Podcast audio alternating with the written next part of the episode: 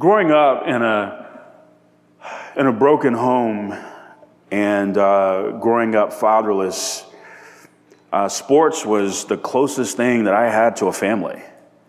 My coaches, they were like the father I never had. Uh, the teammates that I, I, I, played with, they were like my brothers. Um, we were together all the time. I mean, we were in practices, we were traveling, we were in games. I mean, it was so sports was a big thing for me, and that's where I really experienced um, just what family was. Uh, that, that's how I identified with family.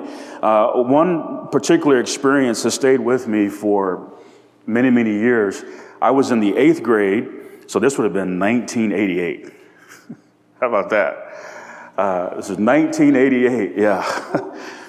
and uh, so our, at my high school, which my high school, it was 8th through 12th, right? So um, the coach, Coach Abrams, he would allow like some of the younger players to travel with the varsity team. And um, I mean, I was like just lit up. So me and my best friend Clarence Clay, uh, he he let us travel with the varsity team. Now, the reason that they would do that was if they felt like you were going to start JV and then maybe you could dress out for varsity, they wanted you to be a part of the environment. Like he wanted you to see what the coaching was like. He wanted you to, to see what that competitive environment was like at that level. But there were no free lunches. You had to be a water boy. So we didn't care. We were like, hey man, cool. We get to hang out with Floyd and Phil and Terry. I mean, these guys could ball. So we were in a tournament and we were playing against a team from the Atlanta public school system, Brown High School. And they had a player by the name of Herb Jones. The guy is legendary to this day in the ATL. Herb Jones. And back then, this was, this was 88, so this was before social media. So you, like word would travel, right? If, if you grew up in the ATL and you were, you were a baller, like you went to certain courts where you knew the games were going to be very competitive. And so if you really wanted to play against the best players, you had to go to the ATL and, and play in, in those, in, in those neighborhoods on those courts. And so you, but you heard about this guy named Herb. And so this particular night, our team was playing his high school, Brown High School. So we get there first and, you know, there's a tournament, so there's a game going on. So we're watching the game. And then you could just tell something was happening. What was happening was Brown High School showed up. And it wasn't just Brown High School showing up, Herb was showing up. And I, I never saw the guy, didn't know what he looked like, but when they walked in, I could have picked, I picked him out immediately. I said, that's him. Because he had that strut. He had that swag that said, I'm the best player in this gym, and I know it, and I know you know it. So I'm like, okay. So uh, our coach, he, you know, he, he, he could feel it. Just everybody was who awestruck. So he, he pulled the team uh, off the bleachers and took us aside to, to help the team reset. And listen, let me just tell you, if, if, if you ever want to uh, bring out the best or even the worst in young men and men, all you have to do is serve them a plate of what smells like disrespect.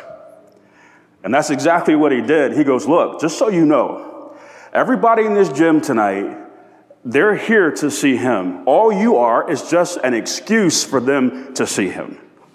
What? And I'm to tell you, man, our guys, I mean, they rose to the occasion. I mean, they were like, okay, we're going to prove him wrong. And let me tell you, this guy was as good as advertised. He was the real deal. I've watched a lot of high school basketball players in my day. This guy was the best high school basketball player I've ever seen play. Uh, there was one play in particular, we were in a zone, and if you know anything about a zone defense, which Summer can finish a sentence for me, it's very assignment driven. So you have an, you're assigned an area, you have a responsibility, and every guy has to do his job. If you, if you fail in your assignment, it, it, it can lead to a score, right? So, so one of our guys got out of assignment and a crease open. And this guy took off, and it was like watching somebody climb a flight of stairs. It's like he just kept going up and up and up and up, and I mean, threw it down. And it was like the roof came off the place. I was like, that's Herb Jones, man. so he went on to play at the University of Cincinnati. Uh, he was a leading scorer on that team in 1992 that went to the Final Four. Uh, Herb actually passed away at the age of 51 two years ago. Uh, so, you know, hate to, to, to hear that. But um, we played them tough. We lost, but we played them tough. And after the game, we went to the locker room and were waiting for Coach Abrams to come in and address the team. It was so quiet, you could hear a pin drop. I mean, it, was, these guys were, were crushed. They left it all on the floor. Nobody's saying anything. And then all of a sudden, I hear this. And I look and I'm like, that's Floyd. So if you, if you knew Floyd, you talk, you're talking about the picture of masculinity and bravado and swag and loudness. And I was like, Floyd's crying. Floyd, I didn't know he had tears. And then once Floyd began to cry, that gave permission to everybody else to cry, or a few other guys who were studs, like Philip Verlander. It's like, and you know what? In that moment, it was totally okay. Nobody was weak, nobody was soft. We were a team, we were a family. I was just the water boy, but in the locker room that night, I was part of a team. I was part of a family. I was part of a, a, group that, that, I mean, we felt like we had gone to war against the world and almost won. And were devastated over the fact that we didn't get it done. I felt honored to share that bitter moment with my brothers. I was part of a family. I love working on a team. I do. I love working on teams. I love leading teams. I love building teams. Um, I, I, had no idea growing up how many lessons uh, translated biblically into what I'm doing now. Because when anytime you talk about team, you talk about teamwork, you talk about family, uh, those lessons, they run parallel. It's a wonderful thing. Maybe you never played sports or you could care less about sports, and maybe you're like, okay, I'm so glad that story is over. But listen, if you are a part of the body of Christ, guess what? You're part of a team. You're part of a team. Maybe you can't dribble a basketball, maybe you can't throw a baseball or swing a golf club, but you're part of a team. And when you're part of a team, every member of that team has a role, has a responsibility, and the success of the team depends on every member knowing and doing their job. The team is only going to be as good as everybody fulfills what it is that God has given them to be and do on the team. It's critical. So I want to just look at some principles that good teams are made of and and uh, hopefully this will be an encouragement to us. But Romans 15, verse 30, Paul said, Now I beseech you, brethren, for the Lord Jesus Christ's sake, and for the love of the Spirit, that you strive together with me in your prayers to God for me, that I may be delivered from them that do not believe in Judea, and, my, and that my service which I have for Jerusalem may be accepted of the saints that I may come unto you with joy by the will of God and may with you be refreshed. So, uh, Paul here is calling on the church at Rome to pray for his deliverance from antagonistic Jews in Judea. And then he also had concerns about if the church in Jerusalem would receive him. So he asked him to pray about that. And then he asked him to pray about um, you know, him actually coming to get to see them.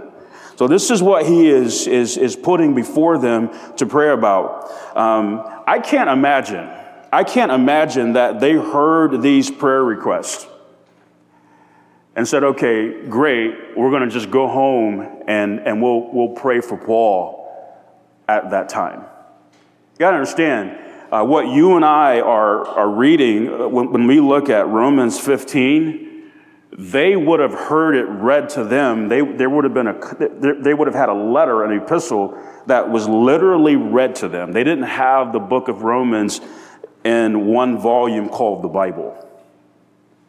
So they would have heard the public reading of this, and then they would have actually had to corporately pray for him together. That's how this would have worked out. So, this is one of the many reasons why we exercise corporate prayer. On Tuesday nights, this is one of the reasons why we exercise corporate prayer uh, in our time together here in Life Fellowship. This is one of the reasons why we do that. In our life groups, it's biblical. But as it relates to our discussion today, I want you to notice this word in verse 30. Look at it again. That ye strive together with me in your prayers to God for me. Paul was in a struggle and he was burdened. And he was asking them to carry that burden with him. How? In prayer. He was asking them to come together and pray. So here's one of the beautiful things that we observe about good teams we observe togetherness. They are together, they stay together togetherness.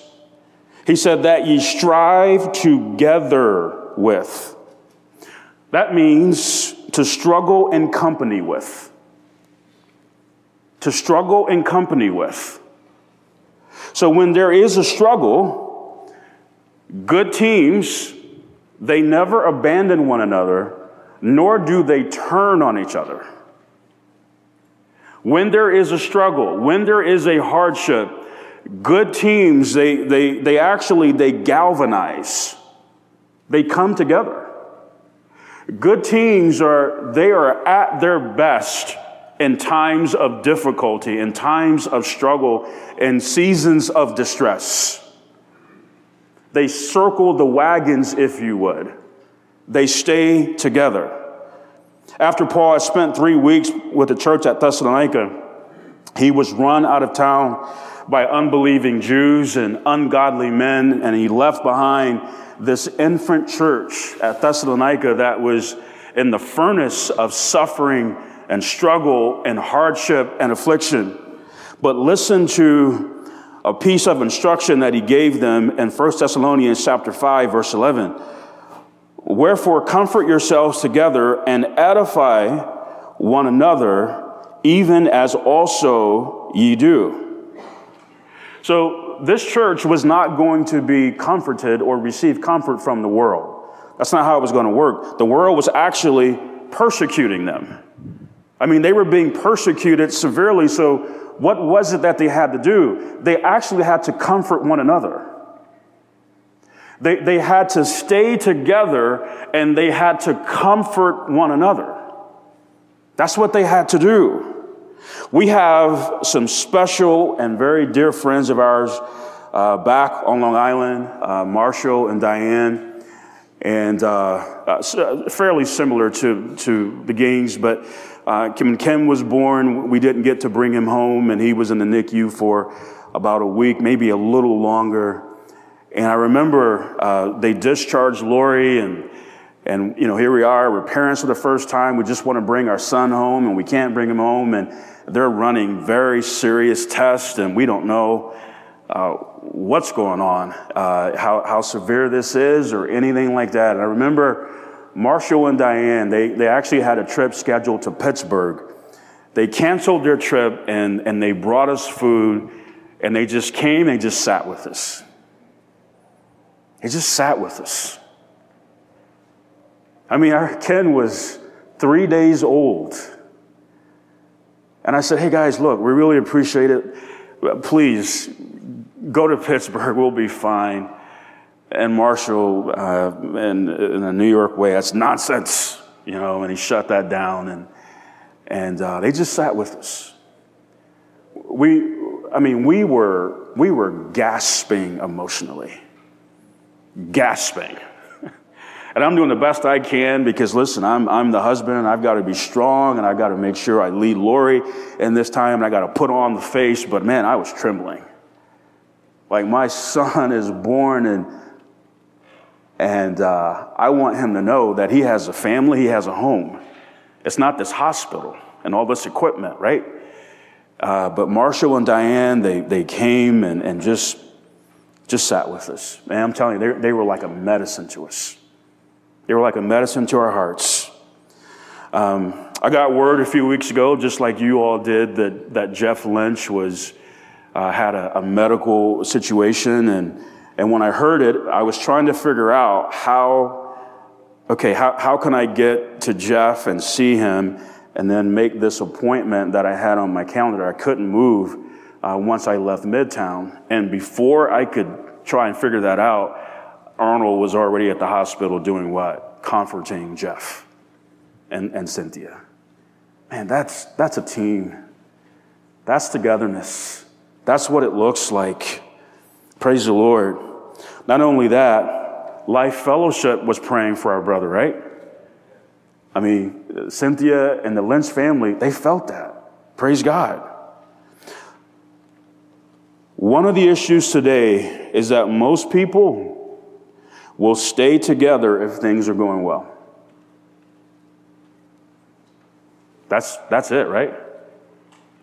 People are willing to hang in there and stay together as long as things are going well. Right? I mean, this happens in marriage, this happens in, right? Things are going well, I'm in. but once they're not going well, once they're not fun, I'm out. When, not if, things get hard, that's when you really find out what you have. If you are in the body of Christ, here's what you need to know. Here's what I need to know 1 Corinthians 12, 25, and 26 that there should be no schism in the body, but that the members should have the same care one for another. And whether one member suffer, all the members suffer with it. Or one member be honored, all the members rejoice with it. So, one of the worst teams I've ever seen in the world is actually found in the Bible. Because the worst, actually, not one of the worst team I've ever seen in the world was the team that was the church at Corinth. They were an awful team. Uh, Paul began this epistle to them talking about their divisions and contentions. They were a mess. They weren't together. They were divided. They were at one another's throats, suing one another in secular court and doing all kinds of things that were grievous to the Lord.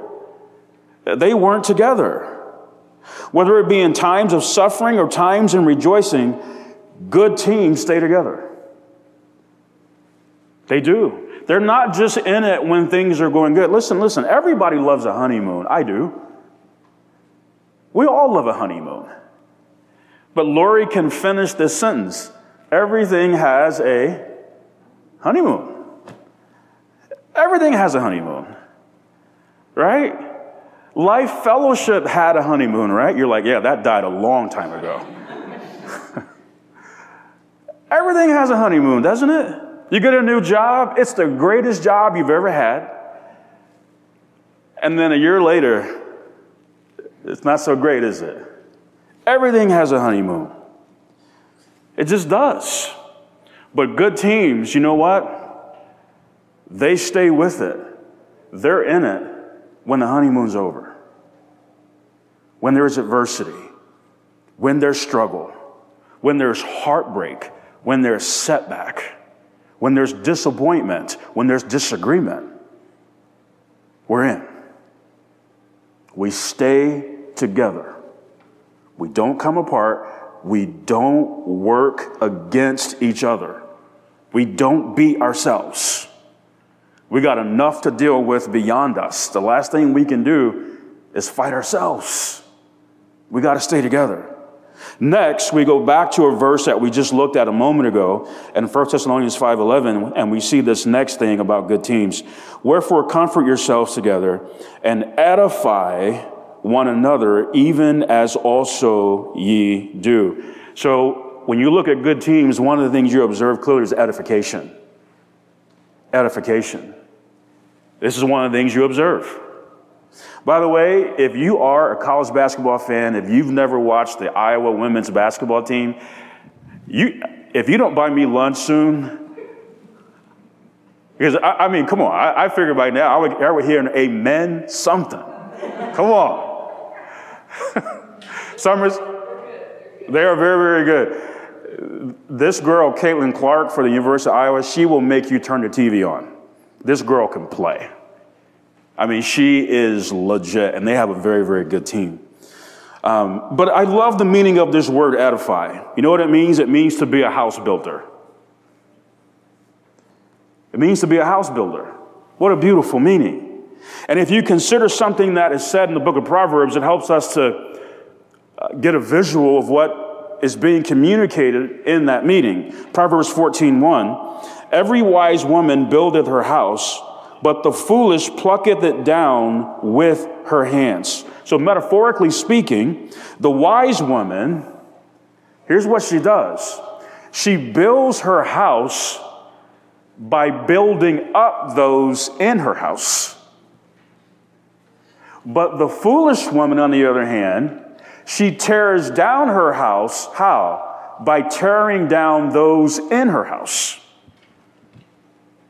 See that? That's what you're looking at there. So here's an obvious takeaway it is wise to edify others, but foolish to tear down others. That's a clear takeaway from Proverbs 14:1. It is wise to build up people, but it is foolish to tear them down.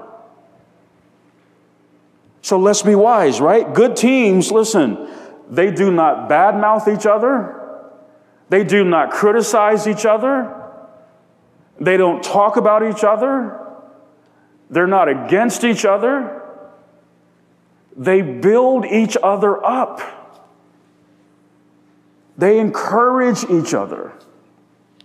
You know, again, like I said, maybe sports is not your thing, but I will tell you this marriage, ministry, are team sports. I'm telling you, they are. You have to work together. You have to be a team. Right? Uh, husbands, fathers, what you want to do in your home is you want to create an atmosphere, you want to create a culture of encouragement, edification. And you want to use your words to, to build up your wife, to build up your children. Don't be the kind of man in your home where when you open your mouth, it just sounds like poison is always coming out. Where you're just complaining about things and nothing's ever to your liking, and you're just always down and negative, and you're just tearing down people, and it just, Man, I've seen women who are the byproduct of that. And you know what? What I see? I see a fallen countenance. Just because they're just run down and beat down, it's like everything is bad and wrong all the time. But oh my goodness, and listen, let me tell you, I, man, I. in many ways, I'm telling you, Lori got the short end of the stick in this deal. Um, praise God, she came, her father is, uh, is, a, is a, a jovial, lighthearted, fun man. And I don't say that to, to, to talk him down or to, to say he's less of a man. It's just that he doesn't take himself overly seriously. And uh, he really just, he enjoys the Lord. He loves his wife, loves his children. And he's just great to be around. He just is. Like, my only critique against my father in law is hey, we're always together on Thanksgiving. And when and on Thanksgiving, football is always on. And he just wants to talk. I'm like, man, like, so I'm sitting here, like he's sitting here, there's people are sitting over here and they're talking. And I'm like, There's a game going on here. It's a really good game. They're talking about 350 engines and whatever. But you know what it is? He actually doesn't want to watch TV. He just wants to be with his family. He's like, man, I can do that anytime. I've got my family here. And I just want to talk. I just want to be with everybody. He's super encouraging. And so that that and so so I in the early years of our marriage, I fought that. I'm like, listen, I'm not him.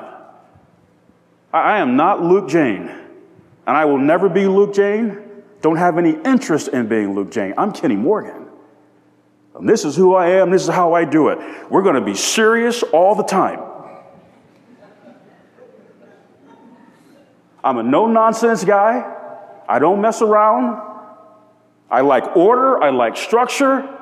That's how it's done. So we used to do this thing, and she, so early on, because I, I, mean, I, I got to leave my family, right? That's what I got to do. And so, you know what? I'm going to spend time with my wife in the Word. So Saturday mornings, we would sit down and we would have devotion together. I would let her go first out of courtesy, and then when she was done, it's like, man, fasten your seatbelt. Here it comes. And I would sit there, and I mean, I am just, I mean, I am just preaching the word to her. Because I read Ephesians chapter 5. Christ washed his bride in the water of the word. I'm going to do the same thing. And so I went on one morning and, and I'm thinking, man, I'm giving her the goods, man. I mean, she is so blessed. Look at who she married. so I get done and I was like, so yeah, what, what do you think? Thinking she's going to say, oh my goodness, I'm so glad I married you. Like, I've never heard such preaching. She goes sarcastically, So is there an altar call now?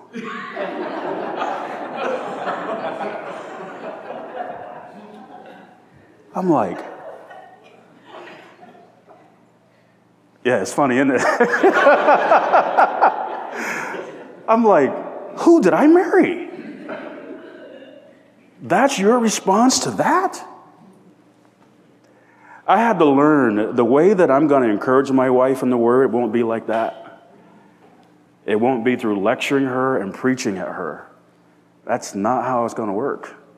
So I had some growing to do. You guys might remember this, but uh, uh, being a field goal kicker in the National Football League is one of the toughest jobs in the world.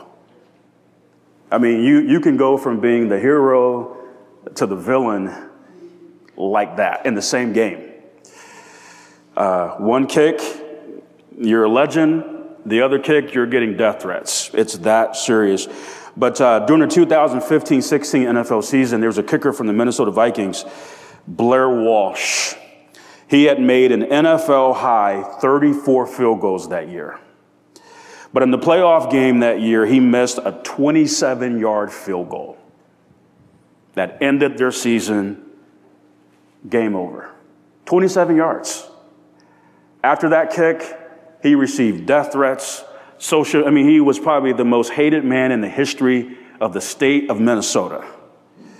But a group of first graders in Minnesota set out to encourage him by writing him letters of encouragement. First graders. I read some of these letters. The spelling was bad, they, they misspelled words. Man, but the heart was amazing. He was so touched by their encouragement that he pushed his flight back the next day to go to that first grade classroom and thank those children for encouraging him. Here's what he said. He said, It was very touching to me. A lot of the cards were pretty and creative. I will cherish them forever. This is a professional athlete who is saying he's going to cherish the encouragement, the edification of a group of first graders. Amazing. Edification is very powerful. Obviously, building up those who are hurting is critical. And this is what we do, right? When someone is hurting, like when your spouse is hurting, when your children are hurting, when your brother, your sister, when they're hurting, man, we we rush to encourage.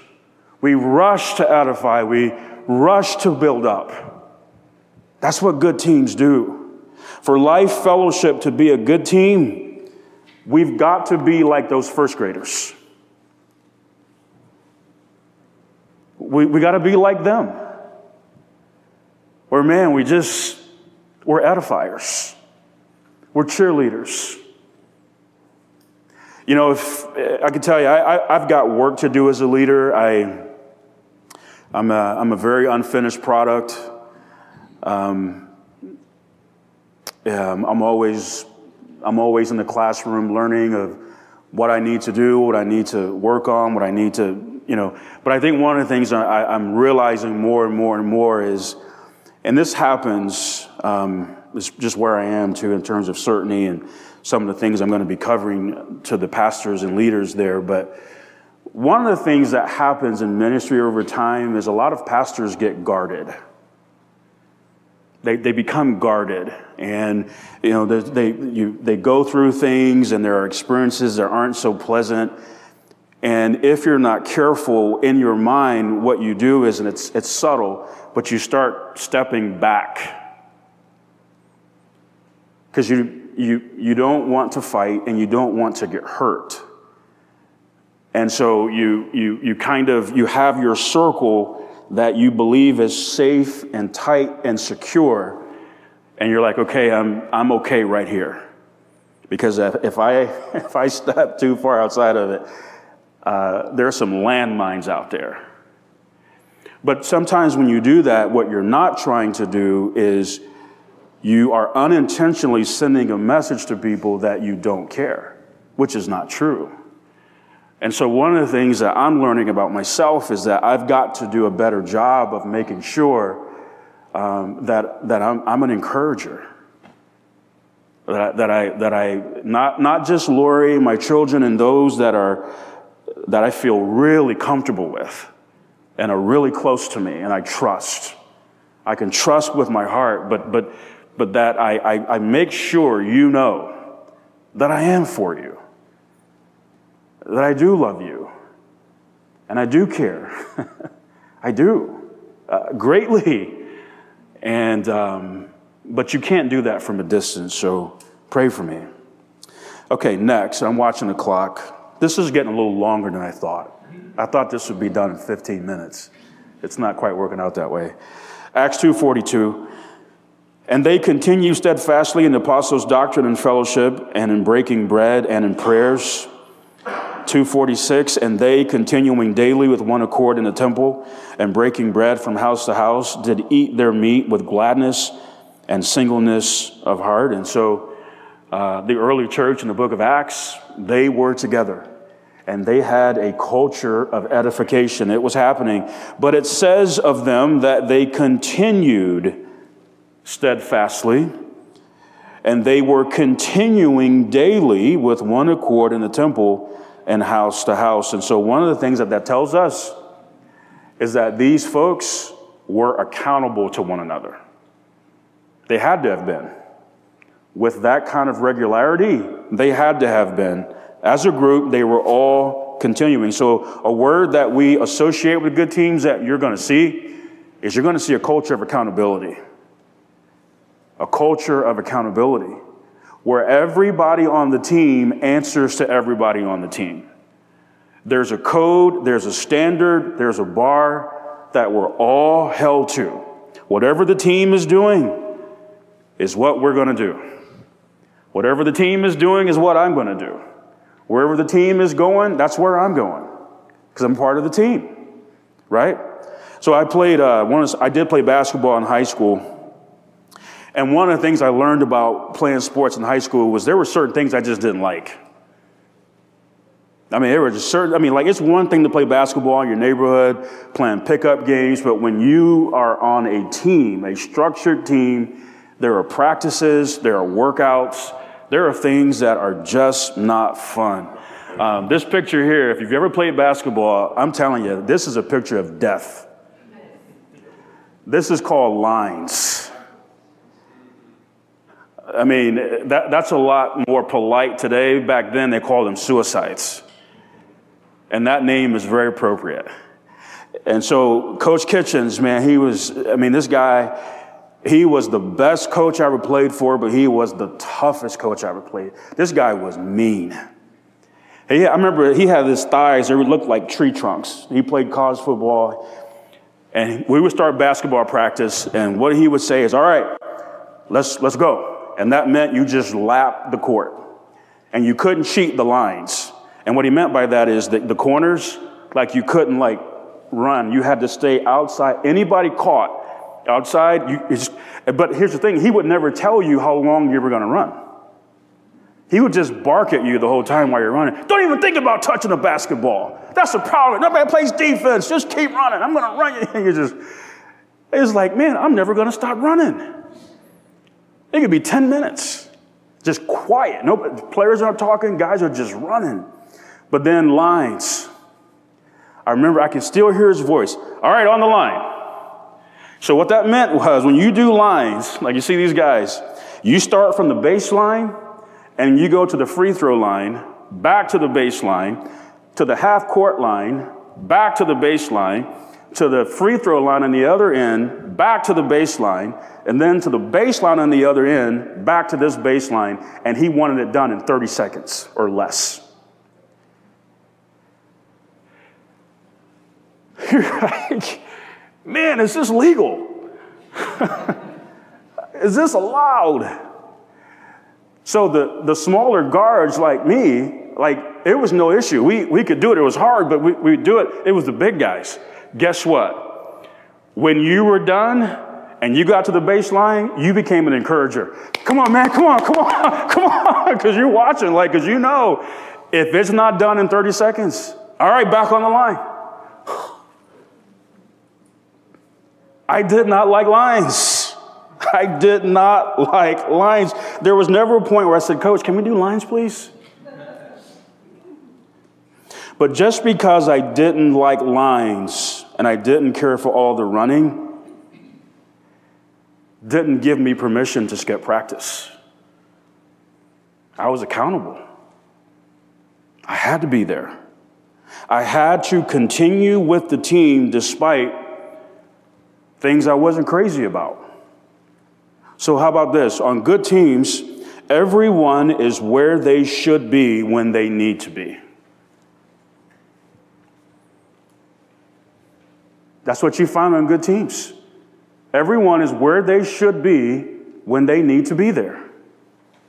I knew every practice, every practice, we're going to run and we're going to do lines more than once. But you know what? Man, Clay, my best friend, is here. Greg, a Slick G, he's Slick G's here. everybody. There, listen, there are guys. I, there are guys that I grew up with. I can't tell you their full names. All right, June June, John John, all right, okay, Scooter, Scooby, right? Uh, he was Derek Brown. I do remember his name because he hit my sister. That's a different conversation, but. Um, hey, we've needed to be at the hospital, right? That's where we've needed to be. That, that's where we, right? That, that's what's needed. I believe our business here on Sunday mornings is so urgent that we need to be here. It's urgent. If you are in a life group, I promise you, your life group leader, they want you there. They want you there. They love it when you're there. I get it. We're all hindered from time to time. I get that. But if you're part of a group, listen, when you're there, the group is better. Just your presence. Just your presence makes the group better. Just you being there, right? Um, okay, I'm watching the clock here, and my tablet is doing some wild things this morning, but that's okay. We're, we're getting through it. Uh, let me just say this I do believe, and I think you would agree, that God does some special things when we're together, doesn't He? He does. Like, I can't think of a gathering that I've been a part of at Midtown where I've walked away and thought, well, that was a waste of time. God says something, God does something, where you walk away and you go, okay, man, that was, I got something. I, the Lord ministered to me, right? Okay, finally, Titus 2 or Titus 3, verse 2. To speak evil of no man, to be no brawlers, but gentle, showing all meekness unto all men. So, the final trait that we see in really good teams is a trait of meekness. The trait of meekness. Uh, the young man that you see in this picture carrying the football, uh, his name is Kendall, and he has Down syndrome. So he was the water boy for this youth football team back in 2015. And according to his coach, loved football, loved his coaches, loved his teammates, and just enjoyed being around the game. So the team came up with a way um, to get him involved in the game, to get him involved in playing football. So um, they, they basically they went and told him, hey, listen, we're going to let you play. To get you on the field. And the coach said, when I broke the news to him, he goes, I've never seen a kid light up like this kid did. And so the whole team came together and, and helped him put his equipment on, his thigh pads and, and shoulder pads and helmet and, and, and all that. And what he didn't know was they had designed a special play just for him Kendall Wright. It was designed to get him right to the end zone, and he did. And so when he did, the crowd cheered, and uh, there were many tears in the stands. His mother, Christy, said, It just melted my heart because they're kids themselves. After the play, Kendall said he was just glad to make his coach proud. It's pretty amazing. Those young men understood something that I'm afraid that sometimes as adults we don't understand. Or maybe we've overlooked, but here it is. On good teams, no team member believes they are better than or more important than anyone else on the team.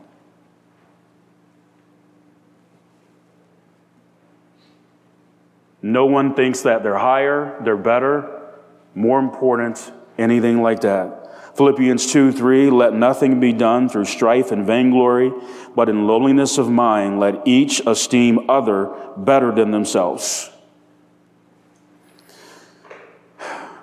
One of the strongest reproofs I ever received from the Lord in marriage came at about the five year mark of our marriage, and, and the Lord revealed it to me through a marriage conference that we were going to at the time and, uh, and a conversation that I had with a dear brother in passing where we were having a conversation about marriage and he made a statement that he had no idea what he was saying, but the Lord was speaking to me through it. But the reproof that God gave me was, and I, I deserved it, I needed to hear it. And it was one of the, you know, you, you have these turning points in marriage, right? This, is, this was a turning point for me. I've had a few, but this was a, a clear, definite turning point for me. And it was this I believed that I was intellectually superior to Lori. That's how I believed. I know more than she does. I'm intellectually superior to her. Um, and in that conference, in that conversation, uh, what the Lord revealed to me was number one, I'm not okay with that. Number two, the reason I'm not okay with it is because that position is rooted in nothing but pride and arrogance.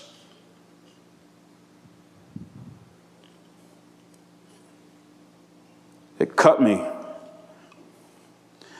And the reality is, is listen, whenever, whenever someone is in that position where they believe that they are intellectually superior to someone else, there's only, thing one, there's only, only one thing that happens after that. they become ultra critical of that person that they believe is less than them.